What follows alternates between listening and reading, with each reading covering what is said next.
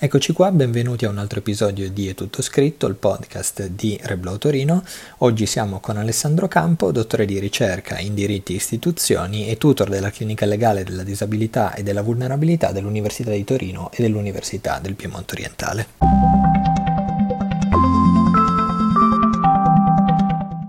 Benvenuto Alessandro e grazie per aver accettato il nostro invito. Grazie a voi. Allora, visto che appunto noi ci occupiamo eh, da un po' di cliniche legali, ti chiederemmo innanzitutto di che cosa, di che cosa si tratta, di cosa vi occupate nella, nella clinica legale del professore Ritian. Sì,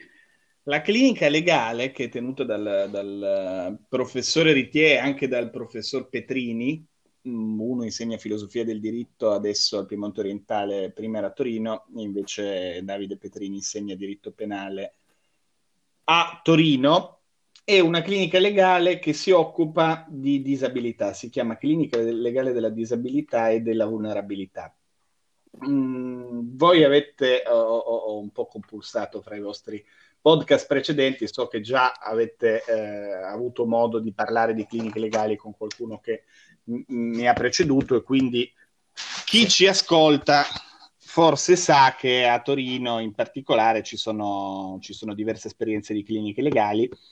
mh, sa che la clinica legale è eh, un progetto, un, un, modo di insegnare il diritto diversamente da quello tradizionalmente concepito nelle facoltà di giurisprudenza e, eh, e sa che eh, laddove in America le cliniche legali sono nate in modo legato al mondo delle corporation, al mondo, al mondo imprenditoriale, eccetera,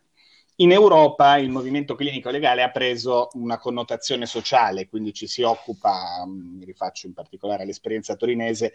a temi come l'immigrazione, le carceri, la famiglia. Mm, nel solco di questa esperienza è nata, credo ormai cinque anni fa, addirittura nel 2015, questa, questa clinica legale di cui io faccio parte, mh, mm, che si occupa invece di, di, di disabilità mh, e poi più in generale di, di vulnerabilità. La prima cosa forse che è utile dire su questa clinica è che eh, la disabilità, a differenza di, di, di, di, altri campi del diritto, è un campo frastagliato, ci, stan, ci stanno dei problemi di, normativa, non è che ci sia un codice della disabilità in cui uno si va a trovare le cose e quindi eh, e quindi lo studente, il tutor, il professore, chi ci lavora, ha, ha, ha come primo problema questo, ma d'altra parte questo è particolarmente adatto al, al metodo clinico che prevede non tanto di eh, cominciare con un, con un, discorso normativo, mh, con lo studio dei codici, con lo studio dei testi di legge, eccetera, quanto di partire dal caso che un cliente sia pure fra virgolette, ma poi fra virgolette fino a un certo punto, perché eh, con la clinica legale della disabilità abbiamo soggetti um, con disabilità e associazioni che si occupano di disabilità che ci vengono direttamente a portare dei casi, si vede eh, che, cosa, mh, che, cosa, muove quel caso specifico di cui ci si deve occupare poi si risale alla normativa eh, e si cerca di, di, di, di mh, insomma, di trovare una soluzione. Noi in particolare come clinica lavoriamo a stretto contatto con eh, il gruppo, eh, con il, l'associazione La Vita Indipendente eh, di Cecilia Marchisio mh, mm, e quindi cerchiamo di dare alla disabilità una declinazione di questo tipo. Eh, la vita indipendente, eh, che, che, è un'idea fondata su, sulla, convenzione, sulla, sulla convenzione ONU per, per i disabili, è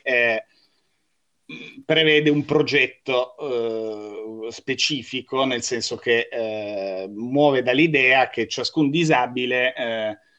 debba scegliere eh, essere il più indipendente possibile nell'organizzazione del proprio piano di vita e questo, e questo comporta tutta una serie di problematiche giuridiche che, eh, che quindi i nostri studenti eh, si trovano, si trovano poi ad affrontare.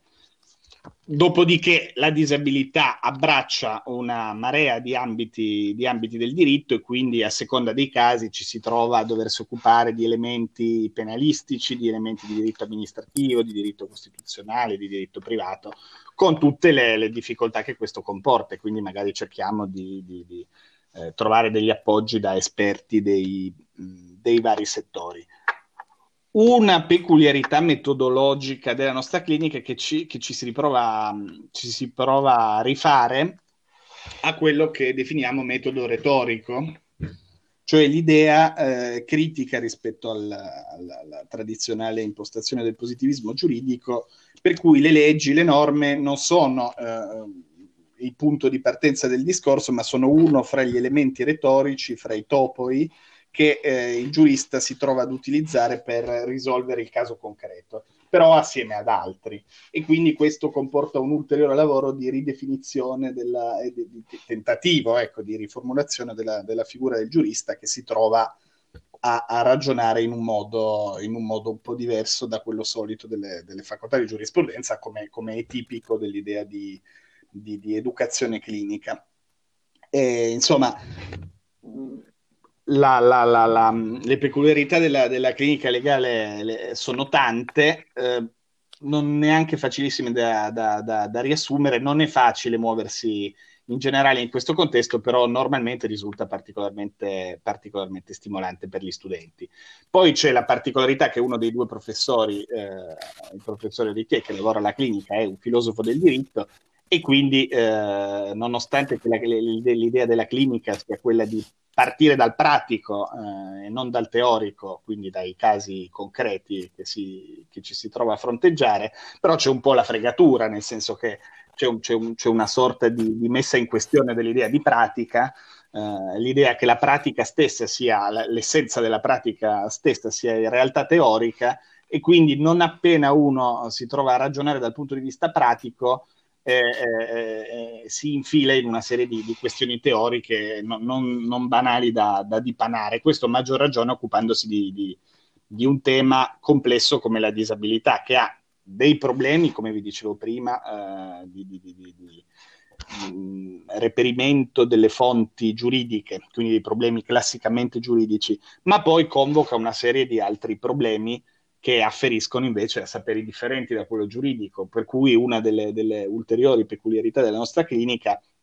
è che cerchiamo di eh, ascoltare invitandoli proprio a parlare degli, degli, esperti di settori differenti, per cui ci stanno dei magistrati, degli avvocati come, come naturale. In particolare abbiamo avviato da tempo una collaborazione ehm, con il Tribunale per i minorenni di Torino, in particolare con il presidente del, del, del Tribunale Stefano Scovazzo, visto che la clinica non è solo disabilità ma è anche vulnerabilità e quindi fra, fra, le altre cose ci siamo occupati abbastanza di diritto minorile in particolare di, di tema dell'accesso alle origini, ma poi una serie di figure, come, eh, come vi dicevo, differenti, mm, psichiatri, psicologi, eh, antropologi, gente che si è occupata na- dal punto di vista del racconto della disabilità eh, e quindi registi, mh, scrittori, eh, soggetti di questo tipo. In particolare abbiamo anche su questo una risalente collaborazione con un, con un regista che si chiama Angelo Cretella e eh, che ci permette, una, eh, ci, ci permette di, di, di, di portare avanti uno degli altri elementi centrali della clinica, che è quello di lavorare non solo sulla risoluzione del caso, ma anche sull'idea di rappresentazione della disabilità, con l'idea che il giurista che si trova a affrontare casi che hanno da fare con la disabilità debba in qualche modo raffigurarsela in un modo o nell'altro. E quindi sfruttiamo questa, questa idea per fare dei documentari che abbiano ad oggetto i, uh, i, i, casi che poi dobbiamo uh, risolvere giuridicamente. Questo può sembrare un, bizzarro, ma è invece mh, fa proprio parte del, del, metodo clinico così come lo concepiamo, come lo concepisce il professore Rutier in particolare, perché eh, si è notato, lo, lo, si nota leggendo delle sentenze anche della Corte di Cassazione o di, o di tribunali, eccetera, che dipende molto dalla, dalla, dalla, concezione soggiacente che il giurista ha della, della, disabilità, ciò che poi scriverà in una sentenza, in una memoria, in un atto giuridico va, mm. variamente declinabile sulla disabilità stessa, cioè non te la cavi con le norme, ma devi eh, mettere in relazione queste norme a una più ampia definizione di disabilità che, che ne comprende la, la rappresentazione. Quindi quando le cose riescono bene, non riescono sempre benissimo, perché naturalmente fare un documentario eh, è una cosa complicata, ci, vanno, ci va del tempo, bisogna entrare, entrare, in relazione con l'ambiente, eccetera, eccetera. Però insomma, quando funziona si riesce a tirar fuori dal caso specifico di cui ci si occupa sia un documentario sia, uh, sia la, la, la, soluzione del caso. Ecco, tu hai detto una cosa molto interessante sul metodo. Il metodo giuridico come, almeno anche, se non, se non soltanto, eh, narrazione. E quindi tra i tuoi interessi, quindi mi piacerei, i tuoi interessi scientifici, universitari, gli ambiti di ricerca che frequenti, eh, sono comunque gli studi sul movimento del, del diritto e letteratura o humanities, che sarebbero scienze umanistiche, quindi un campo più ampio della sola letteratura che include l'arte, tu hai nominato comunque il cinema. Quindi mh, ti chiederei che, di cosa si tratta intanto una breve introduzione anche per chi ci ascolta del, del concetto di diritto e letteratura o humanities e eh, anche di, di, dirci eventualmente come questo si lega al, al mondo delle cliniche legali. Grazie per la domanda, in effetti sì, eh, le law and humanities e il rapporto fra diritto e letteratura è uno dei miei, dei miei interessi di ricerca, come proverò a dire, ha da fare un po' con il discorso sulla clinica legale che facevamo prima. Ecco, se dovessi spiegare, dovessi spiegare per bene che cos'è questo Law and Humanities, questo, questi studi di diritto e letteratura, dovrei fare un discorso troppo lungo per questa sede e raccontare un po' tutta la storia di uno, di uno dei movimenti che ha messo in crisi ormai da un bel po' di tempo eh, la concezione del positivismo giuridico, cioè un'idea formalistica di diritto che possiamo far risalire in maniera convenzionale a Kelsen, cioè l'idea che il diritto sia un sapere puro e quindi quando si studia il diritto bisogna tirar fuori eh, qualunque altro sapere e concentrarsi sullo studio delle norme, eccetera, eccetera. Diritto e letteratura è uno dei modi di dire non è vero. Eh, quando si parla di diritto necessariamente si parla anche di qualche cos'altro e in questo caso specifico si parla, si parla appunto di letteratura. Secondo idee che poi sono declinate in, in, maniera, in maniera diversa. Da un lato si nota si è notato uh, all'interno di questa corrente di studi che il sapere giuridico e quello letterario hanno molto in comune, sono saperi entrambi costruiti narrativamente, quindi hanno entrambi a che fare con, uh, con gli studi ermeneutici ed, ed, ha una utilità studiare la letteratura, studiare il testo letterario, studiare la critica letteraria che si è costruita su, su, sullo studio di questi testi per capire qualche cosa di più dello studio del diritto e dei testi giuridici. Viceversa, il testo giuridico è utile per, per, capire meglio il testo letterario, viste queste affinità e viste anche naturalmente delle divergenze. Immediatamente eh, viene fuori qualcuno che dice, vabbè, però il testo, il testo giuridico è fatto per... Eh,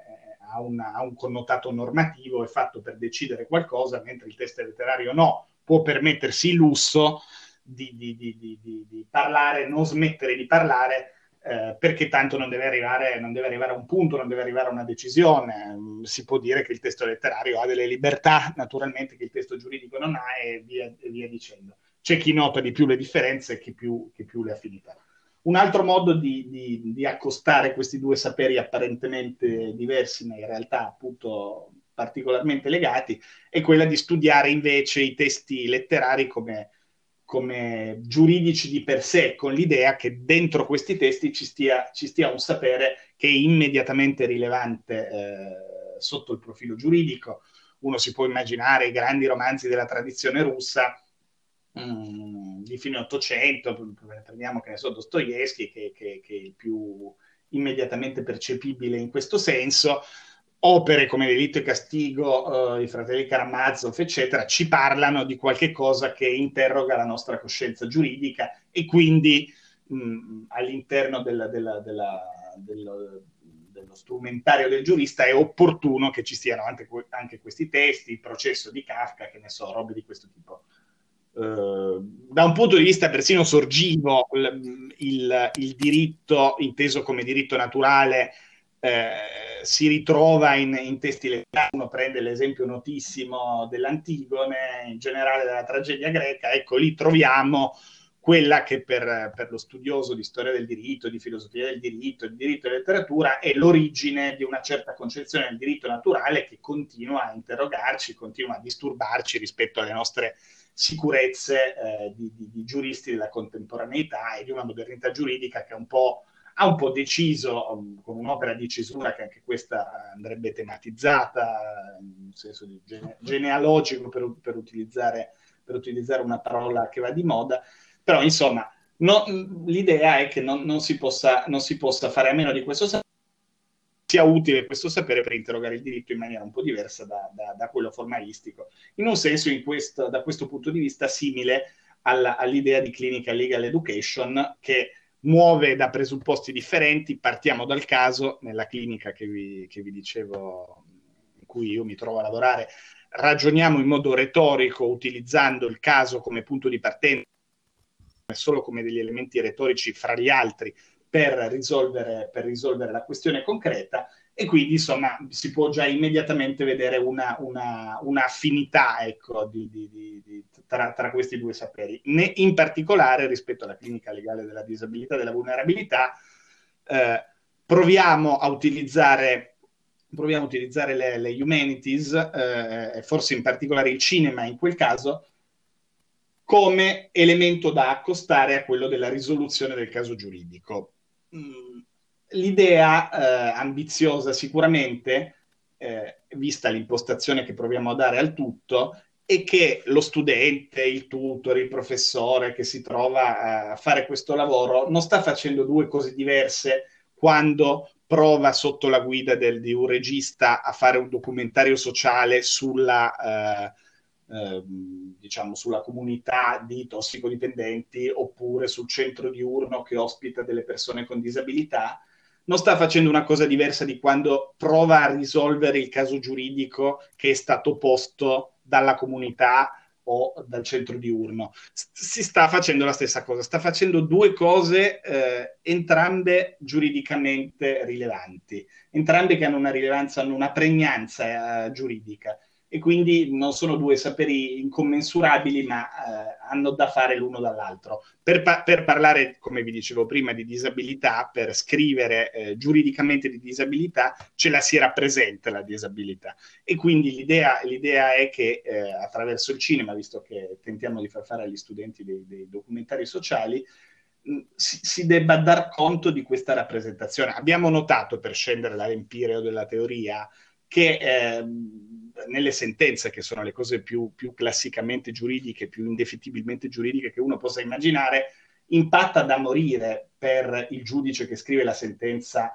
come lui disegna nella sua mente il concetto di disabilità, d- da quale universo culturale provenga, quali siano le sue letture, quali siano le sue sensibilità. Perché eh, la norma di per sé non parla abbastanza, perché eh, in particolare rispetto, rispetto alla disabilità il, il, diritto positivo non è capace di dare fino in fondo eh, tutte le risposte. E non perché ci siano delle lacune, non solo perché ci siano delle lacune, non solo perché le leggi non, non sono applicate fino in fondo, tutte queste cose che i giuristi anche giustamente si ripetono perché di problemi rispetto al diritto italiano di questo tipo ne abbiamo tanti, ma c'è, ed è questa, ed è questa la, nostra, la nostra attenzione, c'è un qualche cosa di più che emerge nel rapporto fra questi due saperi che, che, interrogano, che ci interrogano da vicino. Molto, molto interessante, ma tornando eh,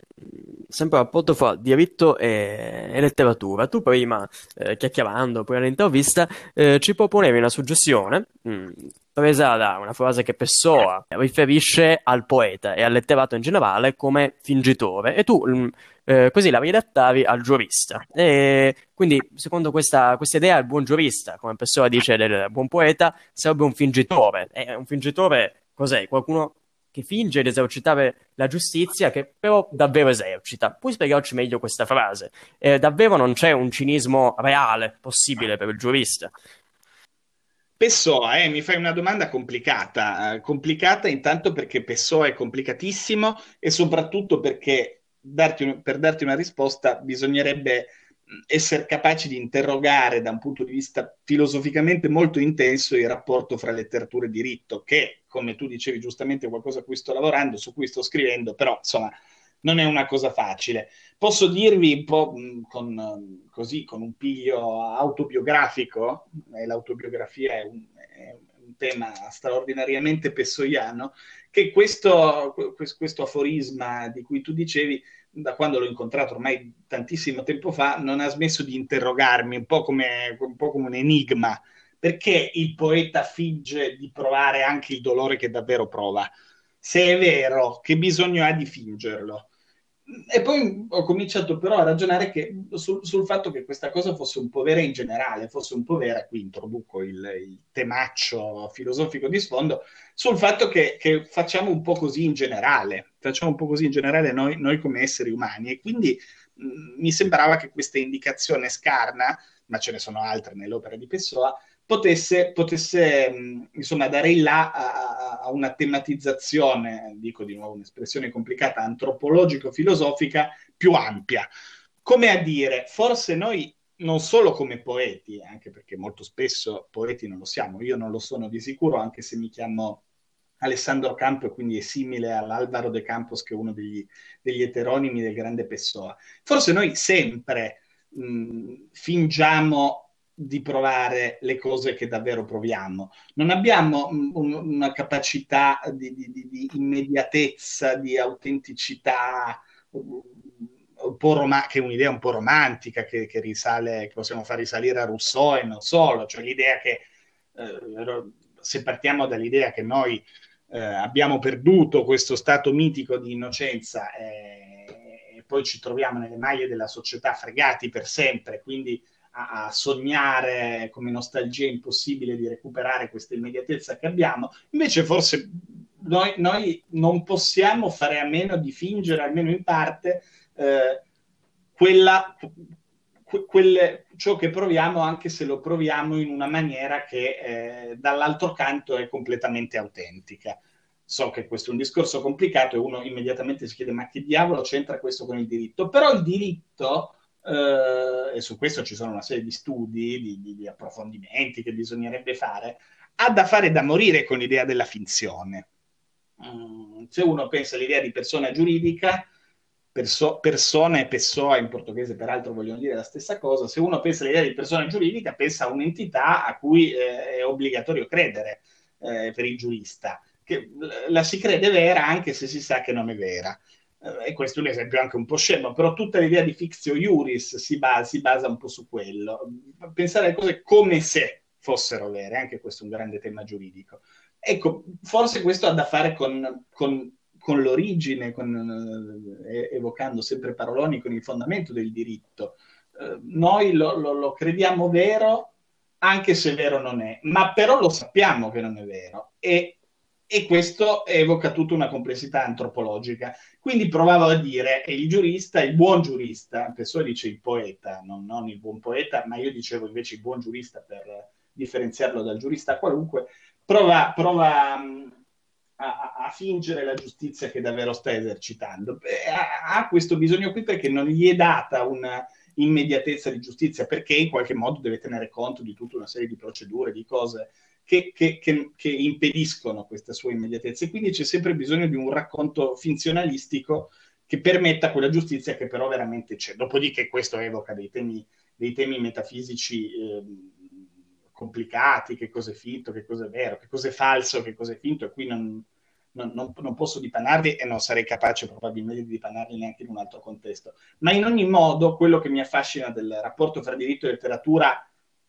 e che ha a che fare, credo, con il nostro lavoro della clinica legale, è un po' oltre eh, quelle, quelli tradizionali approcci di diritto e letteratura, come vi dicevo, troviamo nel, nell'opera di Kafka eh, la giustizia, oppure vediamo come, come il diritto si comporti come la letteratura. Ma la letteratura è utile per capire, eh, secondo me, come funziona il diritto da un punto di vista molto più, molto più antropologico, cioè mo- molto più profondo in un certo senso. Un altro, un altro autore, dici poco, su cui sto provando a lavorare un po', è Cervantes, è una cosa che mi ha affascinato da morire pensando, pensando a Don Chisciotte,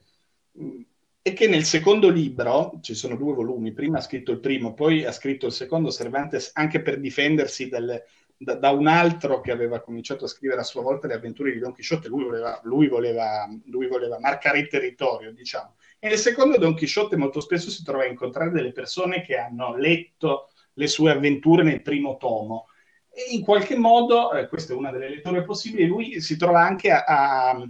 ad accontentare quelli che incontra e che eh, lo, lo, lo, vogliono prendere in giro e gli fanno credere di star, di star vivendo avventure mirabolanti perché sanno che Don Chisciotte è uno che abbocca. E lui, tutto sommato, eh, ci sta a questo gioco, anche se ha dei momenti di, di, lucidità all'interno della sua complessiva follia, posto che uno possa dire che cos'è la follia. Cioè, insomma, Don Chisciotte finge sapendo, sta, sapendo di fingere e, e, lo, e lo, fa per, per, per, ragioni che continuano a interrogarmi da un certo punto di vista. E, e il fatto che, che, che, questa operazione antropologica sia messa in scena in un romanzo e non in, una, in un'opera concettuale classicamente filosofica, pensavo che discorso, i discorsi di Cartesio sono più o meno coevi a quelli di Don Chisciotte, è una cosa interessante, vuol dire che la letteratura storicamente ti fa vedere delle cose che il sapere, eh, il sapere filosofico, dall'altro lato quello giuridico, da soli non possono fare. Per questo penso che il giurista abbia bisogno, come fingitore, per esercitare in modo avvertito e però anche intenso la finzione che è necessaria per, per l'esercizio della giustizia, debba assorbirsi un po' di letteratura eh, o, o, provare a riflettere dal punto di vista letterario. Certo, poi è una letteratura che sta in rapporto con la filosofia e, e qui il discorso si complica e naturalmente tutte le cose che ho detto sono sarebbero da approfondire e sono molto criticabili, però sicuramente una suggestione. Quando, quando, lo studente della clinica legale della disabilità fa il documentario, non dico che dovrebbe avere in mente Pessoa e Cervantes, però sicuramente che sta facendo qualcosa di più grosso che semplicemente provare a fare un raccontino sulla, sulla vicenda che ha davanti. Si sta facendo qualcosa di, di arcano e complicato, insomma. Ecco. Perfetto, grazie mille Alessandro, molte, come dicevi già tu, molte suggestioni interessanti, sicuramente avremo materiale per altri, per altri dieci episodi, quindi Bene, libero. Grazie a voi, settimane. ma grazie sarò ancora. libero in, per, per forza. A presto.